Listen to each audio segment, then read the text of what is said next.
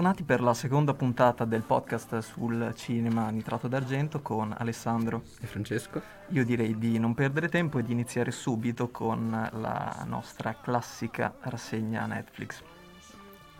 Per iniziare uh, Pet Cemetery del 2019, uh, che dire, tratto dal libro di King, ma non mi sento di consigliarlo particolarmente, anzi evitatelo come la peste perché anche per chi volesse sperimentare qualche brivido e qualche salto sulla sedia, non, non è proprio consigliato.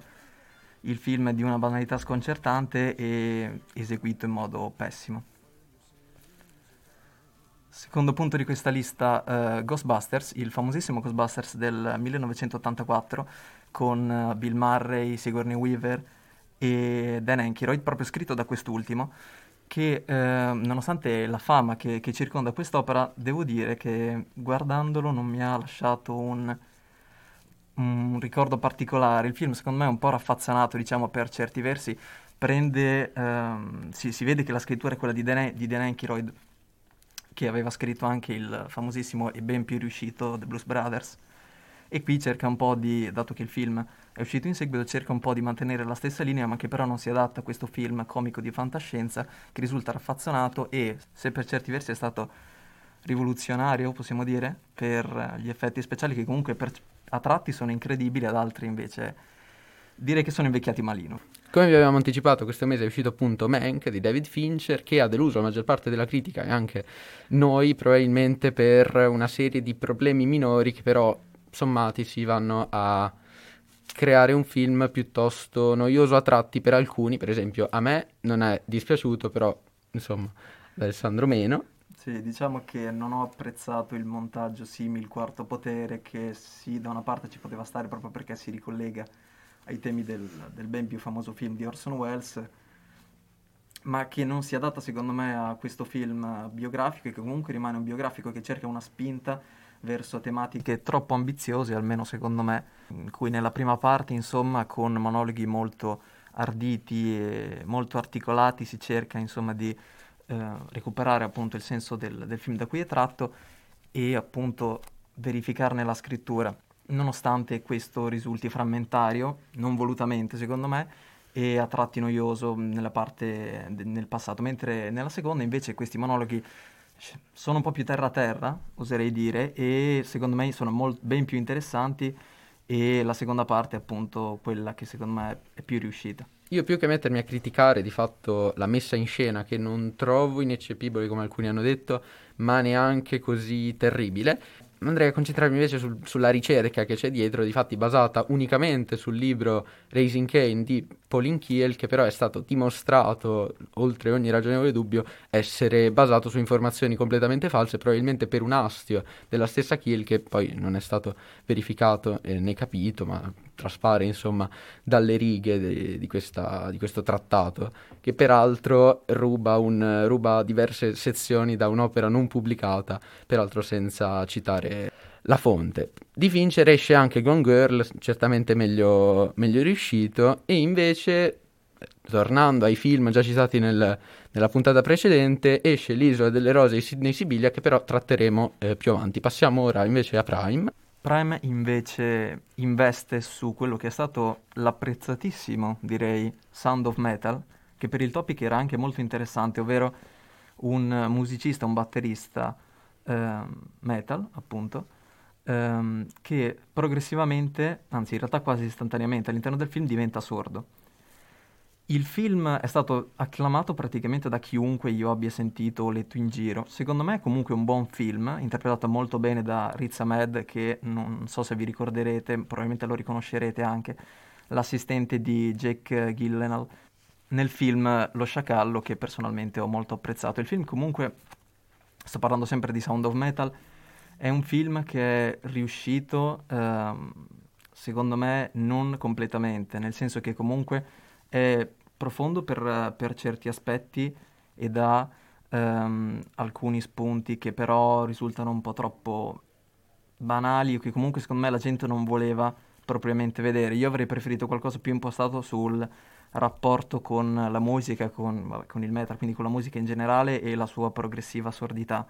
Invece il film si concentra di più su mm, la parte sentimentale e anche la ricerca di questo ragazzo di ricongiungersi con la sua amata, che era anche l'altro componente della band, che appunto ha dovuto scegliersi momentaneamente proprio per la sordità del ragazzo.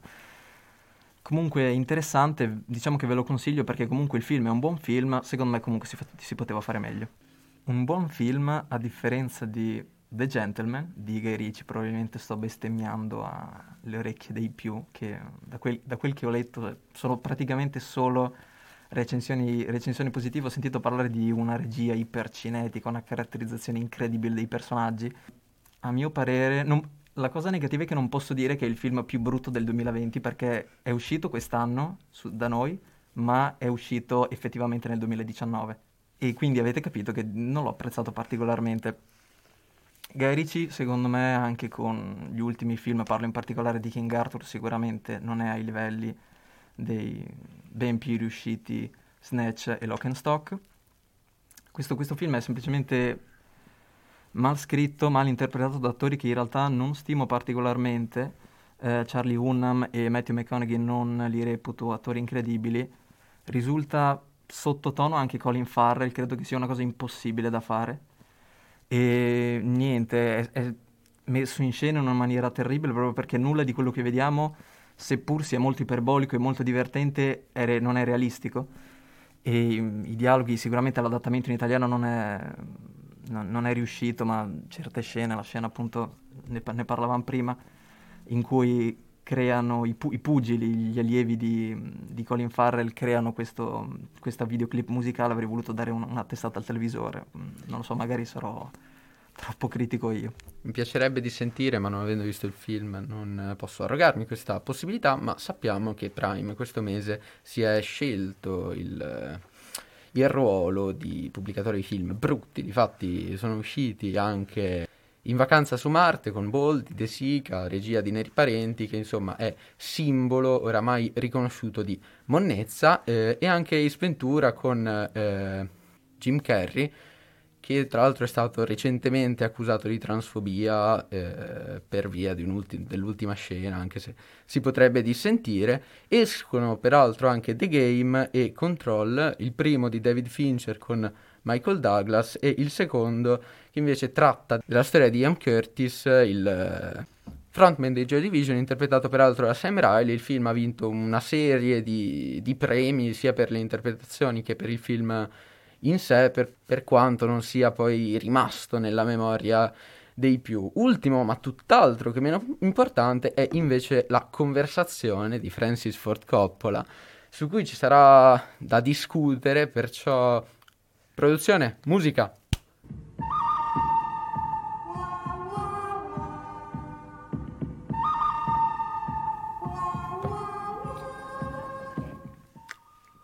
Perché dico musica? Dico musica perché io personalmente ho questo odio tutt'altro che represso, peraltro, per Francis Ford Coppola. Il mio non è anzi un odio per la persona quanto per l'opera registica di Ford Coppola, che non mi è piaciuta addirittura in film ultra blasonati, che potrei non nominare per evitare le ire dei pochi ascoltatori, ma invece mi tocca... A me non è piaciuto né Apocalypse Now né Il Padrino, o meglio, non mi è piaciuto tanto quanto mi sono, sono piaciuti al grande pubblico. L'unico che non mi è effettivamente... grande pubblico, a tutto il pubblico. Hai ragione, tutto il pubblico. Per... L'unico che ho effettivamente trovato godibile è appunto il padrino, perché il padrino sembra calibrato apposta per arrivare quasi quasi ad annoiarti e poi dopo succede qualcosa. Di contro, per le altre non riesco proprio a non annoiarmi, eh, ma è una cosa mia, ammetto la mia predisposizione alla noia per eh, i film di Coppola, evidentemente essendo arte, diciamo che è opinabile, quindi ho il diritto di non farmelo piacere. E nello specifico la conversazione è probabilmente il film di Coppola con i tempi più dilatati possibile, concentrato su un Gene Hackman per carità informissima, ma insomma con dei tempi veramente, veramente dilatati e personalmente non interessanti, poi per carità temi ancora attuali, ma trattati utilizzando un ritmo talmente lento che io personalmente, amante del montaggio ipercinetico già citato, eh, non, riesco, non riesco ad apprezzare, insomma ma mi rendo conto che questa sia una mia mancanza e, e amen. Peraltro non, non, mi piacciono i film tenuti in piedi da un, da un attore solo, da una prova attoriale solitamente, insomma, ineccepibile, perciò a maggior ragione la conversazione era un film che non poteva piacermi dal, dal principio. Però credo che qualcuno qui voglia dissentire. Beh, eh, dissentire mi sembra il minimo, oltre al fatto che Il Padrino è probabilmente il mio film preferito, uno dei miei film preferiti. Ma di fatto non posso non essere d'accordo con quello che ha detto Francesco, perché di base la sua critica si articola su tempi incredibilmente dilatati e film che si basano sui personaggi. E non posso dire che abbia torto, proprio perché è effettivamente così. Sui tempi dilatati io non sono una persona che si annoia facilmente guardando un film e mh, credo che questa dilatazione di tempi sia giustificata proprio dal fatto che la grandiosità della regia di Coppola stia proprio nel fatto di avere la capacità di prendersi il suo tempo e di parlare di quello che vuole costringendo lo spettatore a star lì senza farlo annoiare, perché magari te ti sarai annoiato, io non mi sono annoiato e va bene, è una cosa totalmente personale. L'altro punto di cui parlavi era proprio relativa ai personaggi. Ciò con cui non sono d'accordo è ehm, il film basato totalmente sulla prova attoriale. Secondo me è più un qualcosa basato sulla grandiosità sempre dei personaggi faccio un esempio che probabilmente farà, infuriare i più, ovvero il Joker di Todd Phillips, che è un film che comunque, secondo me, eh, può, può, divertire, può intrattenere, oltre a essere, lo dico, una palese coppia di Rapper Una notte di Scorsese, meno famoso a questo punto direi, ma che è tenuto in piedi non dalla grandiosità di un personaggio, ma dalla grandiosità attoriale di Joaquin Phoenix alla fine secondo me è proprio lui che ha fatto il film scavalcando il regista stesso, che è una cosa che dal mio punto di vista non deve mai succedere. Invece quello che fa Coppola, Fra, vuole... No, peraltro la scena del frigorifero, famosissima, non solo non era nello script, ma non aveva alcun senso di fatto nel personaggio. Cioè, lo si vede guardando il film, si dice, oh che bello però. E non vi è un, un senso effettivo Difatti è in, totalmente improvvisata, c'erano le, le telecamere aperte sul, sulla cucina, non c'era un effettivo script, tra l'altro si sa che la gestazione di Joker è piuttosto, piuttosto travagliata e Joaquin Phoenix ha visto il frigorifero evidentemente in un attacco di estro, si è messo dentro il frigorifero e aiutato da una fotografia tutto sommato buonissima. Sì, possiamo dirlo, possiamo Buo- dirlo. Anche tutto sommato buona, eh, ne viene fuori una scena eh, che può impressionare a primo, a primo acchito. Quello che eh, invece finendo il discorso e collegandomi al discorso di prima, secondo me proprio la prova attoriale viene integrata all'interno della storia rendendo il personaggio, che poi è il, è il fulcro della storia che vuole raccontare Coppola, assieme ai temi, ehm, per esempio, morali che possono, e umani che possono circondare diversi suoi, delle sue opere, come può essere Apocalypse Now, come ad esempio in parte nel Padrino, che è probabilmente l'esempio massimo di grandiosità degli attori, voglio dire, eh, Al Pacino, Marlon Brando, Robert Duval, eh, John Casal, o anche The Rainmaker, che tra l'altro potete trovare su Netflix con uh, Matt Damon e Danny DeVito. E appunto proprio la grandiosità di questi personaggi è scelta e appurata e ehm, prodotta dallo stesso Coppola attraverso la prestazione degli attori. Quindi è la subordinazione dell'attore rispetto al regista che poi è il vero artefice del film. Esce peraltro sempre su Prime un altro film di un grande regista, peraltro super giù contemporaneo a Coppola che è eh, John Carpenter con Essi vivono con eh, Roddy Piper che offre una prestazione tutto sommato buona e ci fa capire come non serva un grande attore per avere una grande prova attoriale se vi è dietro un, un gran regista perché ricordiamo che il regista in inglese è colui che dirige. Colui che dirige quindi dirige anche la prova attoriale e riesce quindi a valorizzare chi non sa di fatto recitare in maniera particolarmente cinematografica, anzi appunto essendo abituato alla WWE, quindi al wrestling, eh, abituato a eh, strafare anche nella recitazione, e invece riesce ad offrire una prova tutto sommato buona, anche peraltro con eh, la discussione più virile della storia del Sì, sì, cinema. ass- assolutamente, indubbiamente. Sei minuti, sì, sei minuti di sem- calci e pugni, che bellissimo. sembrano 15, Vero. vorrei dire. Però, però ce li siamo gustati, gustati appieno. Inoltre vorrei, vorrei dire anche che, la, la recen- data la recente maratona che mi sono fatto su Carpenter, che vorrei ricordare è il regista di quel filmetto che è La Cosa, Devo dire del 1982. è giusto, è giusto specificare l'anno di, di rilascio e diciamo che uno, se non, non- non dico il più grande, ma uno dei più, grande- dei più grandi horror fantascientifici di sempre, La Cosa. Poi ha fatto altri film come un altro filmone come Fuga da New York e, e The Fog con il ehm, sempre virile, vorrei dire, Kurt Russell. E, The Fog che, eh, nonostante sia un film degli anni 80, è molto avanti per il suo tempo per essere un horror di, di quegli anni, regge benissimo, eh, anche per, per- per effetti visivi che di fatto stanno di più nel, ehm, nel, cor- nel comparto di, di trucco più che effetti, effetti visivi intesi come li intendiamo oggi, ovvero effetti speciali e eh, computer grafica, ma che rendono benissimo e hanno una tensione e una struttura della storia invidiabile. Parlando sempre, appunto, a questo proposito di Essi vivono, io credo di averci messo una settimana a metabolizzare le scelte visive che fa Carpenter con parte della popolazione, possiamo dirlo? Si può dire. Parte, parte della popolazione che sono, sì, veramente una, una settimana. Ah, è un... No, aspetta, non volevo dire che è uno dei film più anticapitalisti, proprio per anche... Diciamo che Carpenter è un pazzo socialista. amen. Poi, per carità. Quindi dove... dove Tra l'altro ho scoperto che Fuga da New York Sì. è stato scritto prima. Mm. Praticamente l'hanno scritto durante Watergate, per quello è super antipresidenziale. A proposito di pazzi, questo, questo mese esce su Netflix L'Isola delle Rose, peraltro appunto prodotto dallo, dallo stesso Netflix con la regia di Sidney Sibilia che era entrato nella cerchia dei registi più interessanti eh, qui in Italia con la trilogia degli Smetto quando voglio. E con l'Isola delle Rose sembra quasi che abbia più cercato di creare un prodotto che, che un'opera d'arte, come invece sembrava invece essere orientato verso... Orientato all'inizio. Esatto, grazie. Ehm, Perciò io l'unico commento che mi sentirei di fare sull'Isola delle Rose, oltre a Elio Germano particolarmente bravo e Matilda De Angelis... Che è sempre un punto a favore per ogni film. Si può dire, non si può dire. Sì, però non si può dire. Ehm, Matilda De Angelis che offre una prova attoriale tutto sommato anche lei Sì. buona. Ah, brava, Ehm, si può dire che Sidney Sibilia sa fare il suo lavoro. Sa fare il suo lavoro. Forse dovrebbe considerarlo un po' meno un lavoro.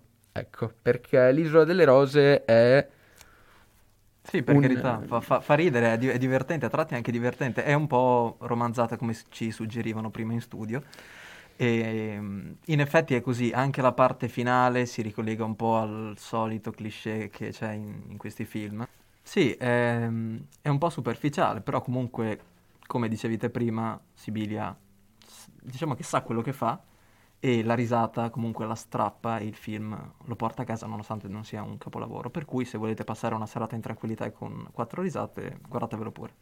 Poche parole, Netflix ci ha deluso, ma non con film pessimi No, in questo, in questo periodo. Però, insomma, ci si aspettava di più da due registi che, sì. eh, chi più chi meno, insomma, sono tutto sommato affermati. Certo, paragonare Fincher, eh, Fincher eh, Fincher a Sibilia. è un po' una bestemmia, però, insomma, le aspettative erano alte, i prodotti sono stati tutto sommato sotto. Ma non possiamo dimenticarci che è Natale, quasi. Eh. Siamo a ridosso delle, delle feste, perciò perché non parlare dei film, dei film di Natale presenti appunto sulle, sulle varie pra- piattaforme? Vi sono di fatto una grande quantità Sì, di... ce ne sono diversi, non tutti che meritano allo stesso modo, però. È vero, è vero. Per esempio c'è Klaus, candidato all'Oscar, che poi perso contro il eh, geniale tecnicamente quantomeno Toy Story 4, che però ha un, comunque un assetto grafico particolarmente interessante, L'unica cosa che si potrebbe criticare, ma si parla di quisquiglie e di inezie, sono, eh, la, è la scelta di mescolare, forse in maniera un po' macchinosa, il, la grafica 3D con il disegno che spesso dà vita a effetti particolarmente strani. Beh. Però vi, anche, eh, vi sono anche film più vecchi, perché Klaus è uscito l'anno scorso, ma ci sono film nettamente più vecchi, per esempio parlo di Gremlins. Di Giodante, eh, un film ambientato a Natale sull'aspetto consumistico e poco consapevole delle persone, soprattutto in questo periodo dell'anno in cui appunto la spesa folle per trovare i regali si fa sentire e che è diverso secondo me da mm, buona parte dei film sul Natale, innanzitutto perché dietro a, alla cinepresa c'è uno che ci sa fare come Gio Dante, per cui il film, seppur sempre ricollegato a temi che comunque si sono già visti, risulta abbastanza violento per un film di Natale, perché per chi non sapesse di cosa stiamo parlando è un film del, dell'84, mi sembra dell'80 anche questo qui, ed è un film in cui uno strano esserino viene portato a casa dal genitore al, al per, ad, un, ad un ragazzo per Natale e diciamo che si moltiplica e da una molteplicità di, di, questi esserini si creerà un bel casino. Il film è abbastanza violento per essere un film di Natale e soprattutto per essere un film di famiglie, ma inizialmente il film doveva essere ancora più malato, non era proprio un film per famiglie, era un film sì con gli stessi personaggi, anche se il personaggio positivo non c'era, ma doveva essere proprio un film splatter ma è diventato un, un, classico anche se non riconosciuto da tutti perché non è così famoso, è comunque abbastanza vecchio, dicevi. Sì, un cult in patria, più, sì, che, cult in più patria. che altro con, dei, con, degli animatronics di pregevolissima Sì, sì, di ottima fattura. fattura. Di pregevole fattura è anche quello che non so se sia il miglior film di Ron Howard perché secondo me Rush è un pelino sopra eh, ma comunque è uno dei migliori film di, di, Ron Howard, di cui peraltro abbiamo parlato la scorsa volta, quindi andatevelo a recuperare se volete sapere due pareri. E sto parlando appunto di, del Grinch. Il Grinch famosissimo, non quella immondizia che c'è su, su Prime Video, quel cartone animato in cui c'è Pharrell Williams che fa da voce narrante. E niente, non, non guardatelo, non, non pensateci neanche se, eh, no, se volete trascorrere un pessimo Natale, allora fatelo. Ma se C'è volete... anche Vacanze su Marte che comunque sì, esatto. possiamo ricordare. Esatto. E invece, appunto, stavo parlando del Grinch, che secondo me è, è, uno dei miei film di Natale preferiti, proprio perché oltre che a livello di, vabbè, di fotografia, diciamo che non è il massimo, forse anche in parte voluto.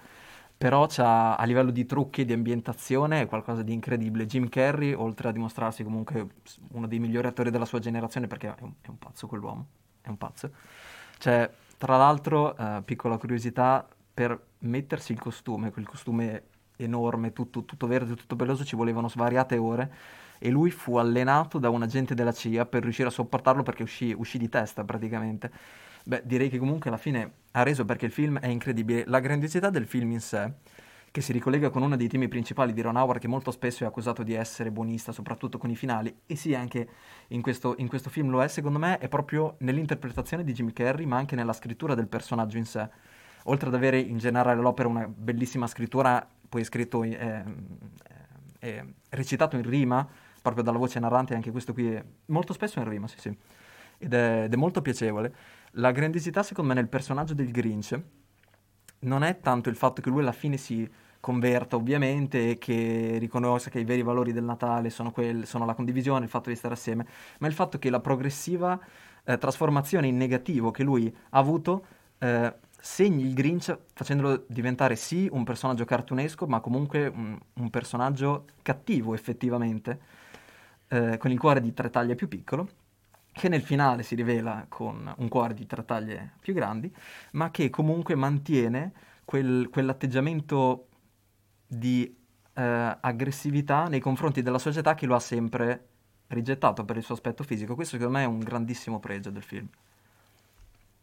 Altro film cartunesco è indubbiamente Edward Mani Forbice di eh, Tim Burton, eh, peraltro non unico film di Natale del regista, infatti è accompagnato da Nightmare Before Christmas che, che peraltro si può eh, guardare anche ad Halloween e eh, la cui paternità non è eh, totalmente da attribuirsi a Tim Burton. No, no, infatti eh, di Tim Burton è il concept, cioè insomma la struttura proprio visiva dell'opera e Jack, il protagonista. Eh, per cui appunto, appunto, il soggetto e anche la produzione, mi, non credo di averlo già detto, ma il regista vero e proprio è Henry Selick, che non tutti conosceranno dal nome, ma probabilmente se vi parlo di Coraline e la porta magica qualcosa vi dovrebbe venire in mente, dato che filmetto anche quello, insomma direi che è un film in stop motion degno di nota quantomeno. E cosa c'è di più degno di nota del più grande film di Natale mai girato? Mai concepito nella storia del cinema. Non è solo il migliore tra i soggetti dei film di Natale, è il migliore nella messa in scena, nelle prove attoriali, nella regia, nel montaggio e nelle scene d'azione. Perché nelle scene d'azione? Perché stiamo parlando di Die Hard, il più grande film di Natale mai girato.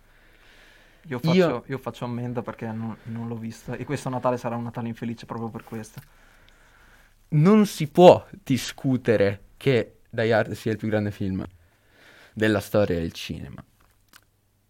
In quanto è appunto, come già detto, ineccepibile in ogni suo aspetto e intrinsecamente un film di Natale. L'atmosfera del Natale è presente tanto quanto è presente Sharon Tate in uh, Once Upon a Time in Hollywood. Hollywood. È presente tanto quanto è presente la violenza razziale in Nascita di una nazione è presente quanto è presente la noia nei film di Francis Ford... ok, correggi il tiro magari. Sbagliato, sbagliato, scusate. È presente tanto quanto è presente lo spirito di Babbo Natale all'interno di Bruce Willis. Cioè, io credo che nessun attore che ricorda Babbo Natale nella storia appunto eh, del cinema, dell'Academy, non solo quindi della recitazione americana, sia anche così vicino negli atteggiamenti a Babbo Natale. Babbo Natale di fatti è famoso per gli ho ho ho e il yippee figlio di puttana, cioè io credo che... Infatti la Coca-Cola ha messo su un complotto proprio per cambiare immagine al Natale con, con quell'uomo paffuto vestito di rosso e di fatto potremmo dire che ha trasformato il buon Bruce Willis eh, in Kurt Russell. E io direi che con questa riflessione sul, sull'evoluzione storiografica della figura di Babbo Natale potremmo concludere questa puntata. Vi aspettiamo eh, al prossimo episodio, in uscita probabilmente ai primi di gennaio, salvo imprevisti. Eh, perché come sapete il ministero è piuttosto pazzerello eh, al momento e vi auguriamo un buon Natale e buone feste. E buon anno nuovo. Buon anno nuovo esatto. Arrivederci e grazie per averci ascoltato. Grazie mille